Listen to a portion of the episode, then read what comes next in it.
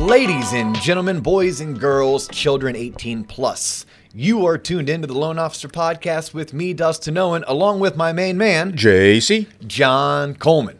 JC, back in the hot seat again. back in the hot seat again. That's not even a That's song. not a song, That's but you not even try- a song, and I can't even sing. But it's good. But it's Friday. That shows you. That should show you how happy you are. It's okay, Friday. so we're gonna timestamp this. It is Friday. Mm-hmm. okay. Mm-hmm. It is Friday. Um, we had a special guest lined up for today. Yeah. Full disclosure. Yeah. I talk about Cindy Velez multiple times on this Mm-hmm. um, show because she is one of my favorite bosses I've ever had. nice. Unfortunately, Cindy couldn't make it. She's going to reschedule. Okay. Because I wanted her to be a part of the top producer series. Mm-hmm. She was once a top producing loan officer. She was once a top producing branch manager, a top producing regional manager. Okay. Then, after 20 plus years in the mortgage industry, she flipped the script and went into real estate. Nice. Now she's a top realtor. Okay. So I'm like, who better to interview know, but right? someone Uh, like that? yeah. Unfortunately, had a little tennis accident Tennis. Uh oh. tennis accident blew her Achilles. Yeah. So um, I guess we'll send some some good love towards Cindy. Yeah. Hope she heals quickly. She's at the doctor's office right now. Okay. Mm-hmm. And I was thinking today, let's talk about the five characteristics that make up a top producing sales professional. And we're going to speak to the loan officers today. For sure. A top producing loan officer, but you know, like many things, if it correlates to a loan officer, it probably correlates to a doctor. For sure. If it correlates to a doctor, probably correlates to a life insurance salesperson. But I recently was asked by the local Mortgage Bankers Association uh, local chapter Uh-huh. to present at their monthly luncheon.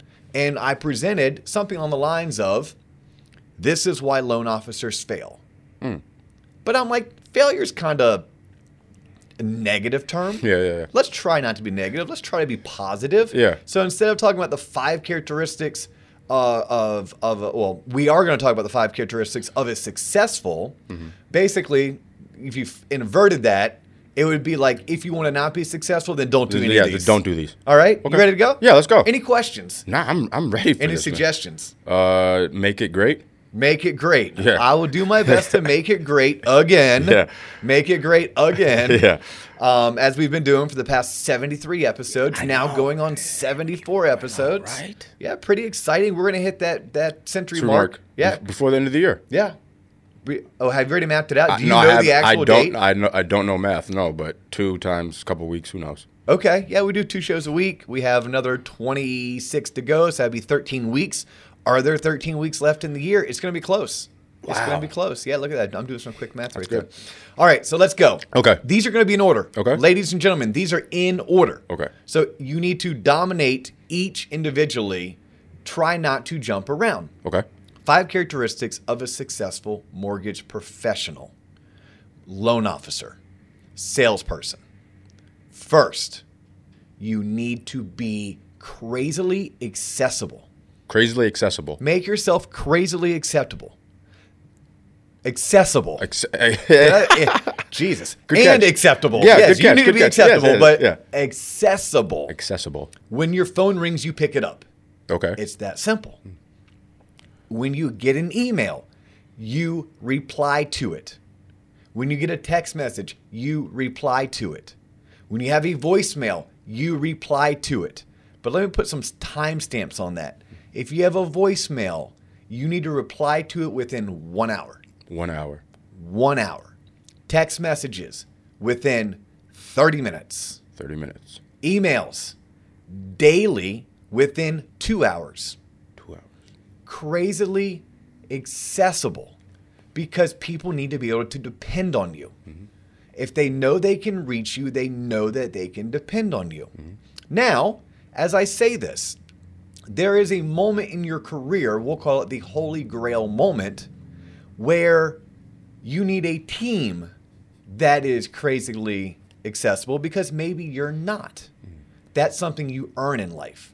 You earn it by reaching a certain production point, a certain income point, and most importantly, a certain savings point. Look, if you're at a point in your life and you have enough money saved that you're comfortable of, of, that you're going to be able to retire and live the lifestyle you're accustomed to, maybe you don't have to be as accessible. But early on in your career, until you have quote unquote made it, Uh, and made it's going to be different for some people. For some people, made it is I'm a $50 million producer, I'm a $100 million producer. For some, it's I'm an $18 million producer. But the characteristics that we're laying out today is to make sure you are at least a million dollar a month producer. If you're not doing a million dollars a month of, of self source business, you have to follow these practices.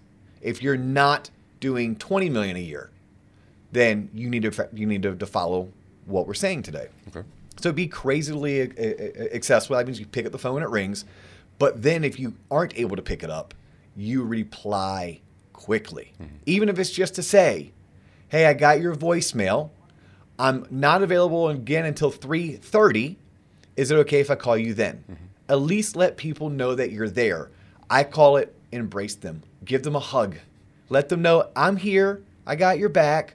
I can't get to you right now, but I promise to get to you today. Most people will respect that and they'll appreciate that. So that's number one. Okay. All right. Number two would be proactively communicate. Proactive communication. Proactive communication. Do what you say you're going to do. Do it in the time frame that you said you're going to do it, and never leave people hanging. If you can proactively reach out, whether it's to a customer or a referral source, and give them updates, you are going to set yourself apart from the competition. Now, if you notice, we have not said anything today that talks about being a great technician. That'll come, but that comes later. In order, you need to make yourself crazily accessible and proactively communicate. Yep. If people are calling you needing updates, or people are calling you needing to know what the next step is, you're not being proactive enough being proactive will allow you to stay in front of your client, in front of your referral source, in front of your paycheck in a manner that no one is ever feeling like they're being left in the dark. Number three, Yeah.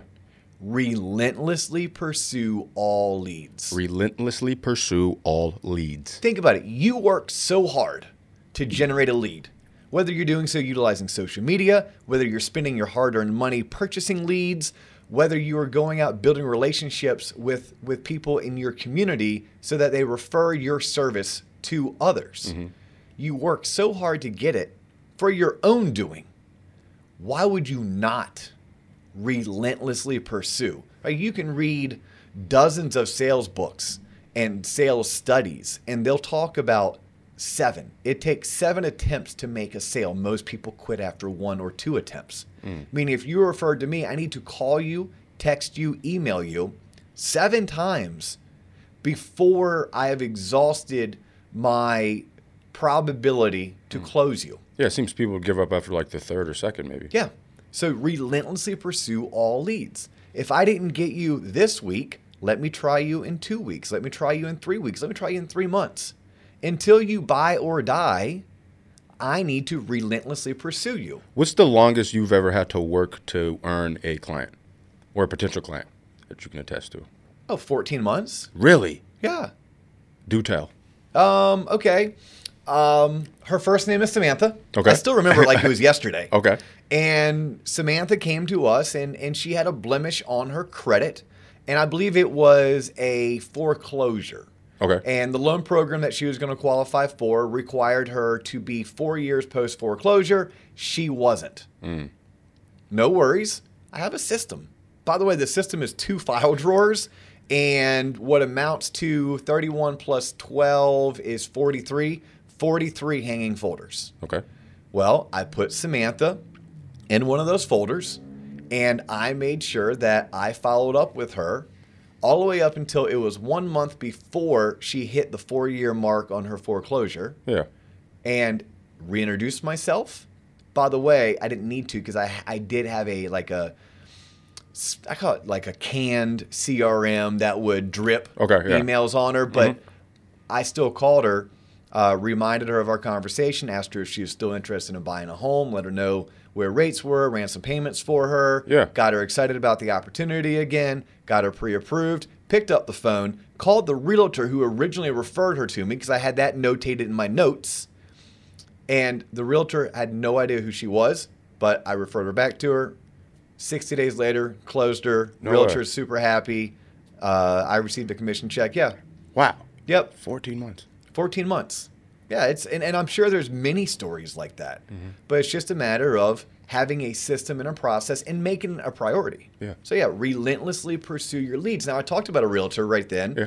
Um, and shout out to Holly Galarza because Holly Galarza was actually the realtor that we referred her to. Nice. And um, Holly's still in local Orlando market selling real estate, but um, on the on this particular example, when you relentlessly pursue, you're not just doing it for yourself. If you run a business where you refer on you you rely on your referral partners to refer yeah. you. Yeah. So I'm doing a service Yeah. to my realtor partners. So loan officers, listen up right here. I'm doing a service to my realtor partners when I relentlessly pursue all leads because I'm not just doing it for me, I'm doing it for them. What better value could you bring to a realtor partner Yeah. than to relentlessly pursue all leads? Because more times than not, they might not they might struggle as well with that. Mm-hmm. So if you're doing it, you're doing it for them and for you. Yeah. So relentlessly pursue all leads. So those are three things. Yep. If you just did those three things, I promise you, you would be successful. That's it. Not wildly successful. Okay. Okay, we're still missing two key components. We talked about five Yeah. key characteristics. But these three make yourself crazily accessible, relentlessly pursue all leads, proactively communicate. If you can do all three of those, people are going to want to work with you. They're going to look past some deficiencies. And you may ask, What are those deficiencies? what are those deficiencies? yeah. Okay. Def- those deficiencies are characteristic four and characteristic five.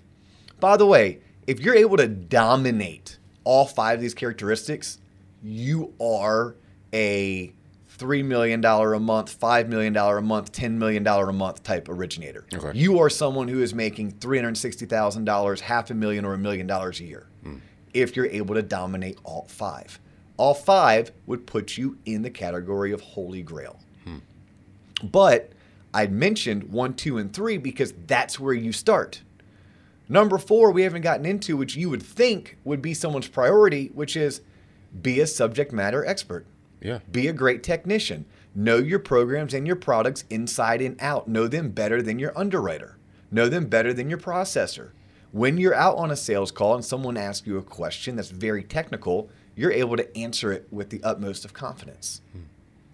That's not in the top three, though. Why is that? Well, that's something someone can research. That's something someone can go to their scenario desk, their account executive, their sales manager. That is something that early on in your career, you could say, you know what, Mr. or Mrs. Client, you know what, Mr. or Mrs. Referral Source, the guidelines on that recently changed. And instead of me giving you the old answer, let me just go back to the office. I'm going to pull up a couple emails, refresh a couple things, and I'll give you a call back in about an hour. What I really said is, I have no freaking idea. I'm clueless on that subject matter, but I'm a smart enough person that I can do some research, or I have enough reach and resources that I'll ask someone who is smarter than me at this particular subject and get back to you. You can do that. You, that that is something that you can. and I kind of hate this term, but you can fake until you make. Yeah. You know, understanding programs, products, and guidelines that comes with experience. That also comes with a certain amount of um, aptitude Yeah. right? Some folks just have great aptitude for retaining that type of knowledge. Others, and I'm more in this boat, I have to continuously look it up. Yeah. Unless I'm doing it day in, day out, I have to continuously look it up. There's going to be guidelines that I can't remember if that was 2004, 2014, or 2020. Yeah. So I just I have to go back to the the, the handbooks and look it up. Yeah. So if you can be a master at your craft and you couple that with the first three characteristics, Yeah. okay, now you're like one step further to unicorn status. Okay. But please know it's not the end all be all. If you're starting your career or you're trying to take your career to the next level, being a subject matter expert does not come first. Making yourself crazily accessible becomes first. Relentlessly pursuing all leads becomes first. Proactively communicating.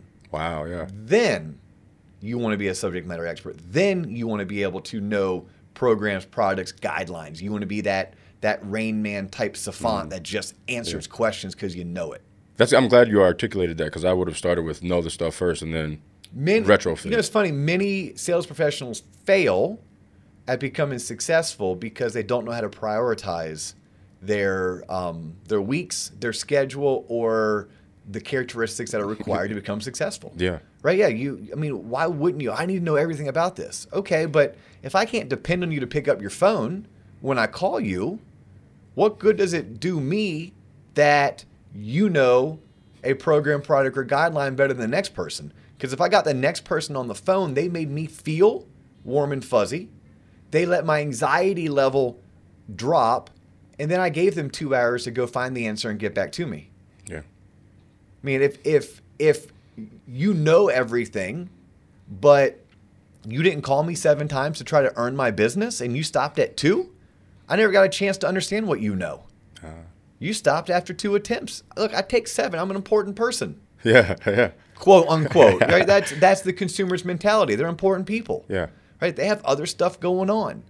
Not that they didn't want to talk to you the first couple times you reached out to them. They just didn't want to talk to you then. If you gave up, then the next person that calls them may catch them when they are ready. That's why we as salespeople have to reach out up to seven times just to make a sale. It's not that the person didn't want to talk to me the first six times, it's just the timing wasn't right. They weren't in the mood. You know, I do that to my childhood best friend. He lives in San Diego, I live in Orlando.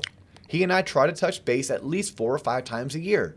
But there's certain times I look down on my phone and Brian's calling me. Yeah. And it's not that I don't want to catch up with Brian Right.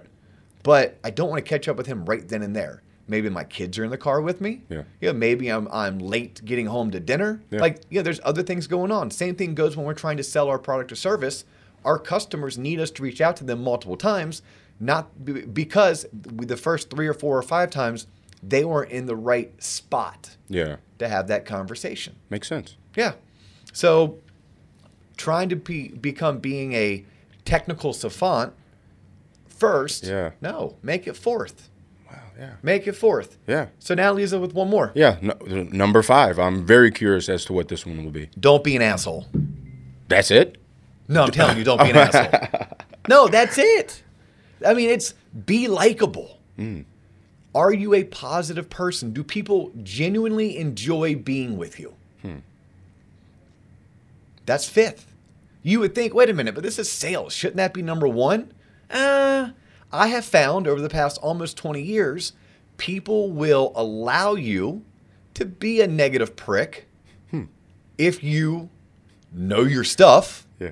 if you relentlessly pursue, especially if they're our leads, if you are making yourself crazily accessible and you're proactively communicating, I can look past you having a personality of an armpit. Yeah. Right? I can, but you're not going to reach unicorn status.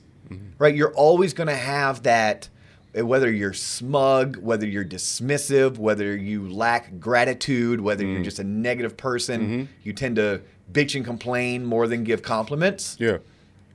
But that's the fifth thing. Don't be a dick. Be a positive person. Be nice. Be likable. Yeah. Make people want to be around you. Yeah. Five characteristics. Pretty simple? That was awesome. Yeah. That was very helpful. Short, simple, a great place filler. Yeah. For our top producer series being delayed. Yeah. Until after Cindy can maybe get her uh, Achilles Achilles back up. back up and running. I don't Yeah. think that thing gets back up or running. I think it's like a nine to 12 month uh, recovery. We'll send her a shirt. Yeah, we'll, we'll still send her a shit. Oh. send her a shirt. Shirt. And wish her best of luck Yes. in terms of rehab and recovery. Yes. He's John Coleman. I'm Dustin Owen. This has been the Loan Officer Podcast. Thanks for tuning in. Like us on Facebook. Like us. Follow us on IG. Share us. Yeah. Leave us comments. We read them all the time, by the way. We are starting to get a plethora of comments, and believe us, guys, we read them and love them all. Yep. Thanks for tuning in. Deuces. Peace.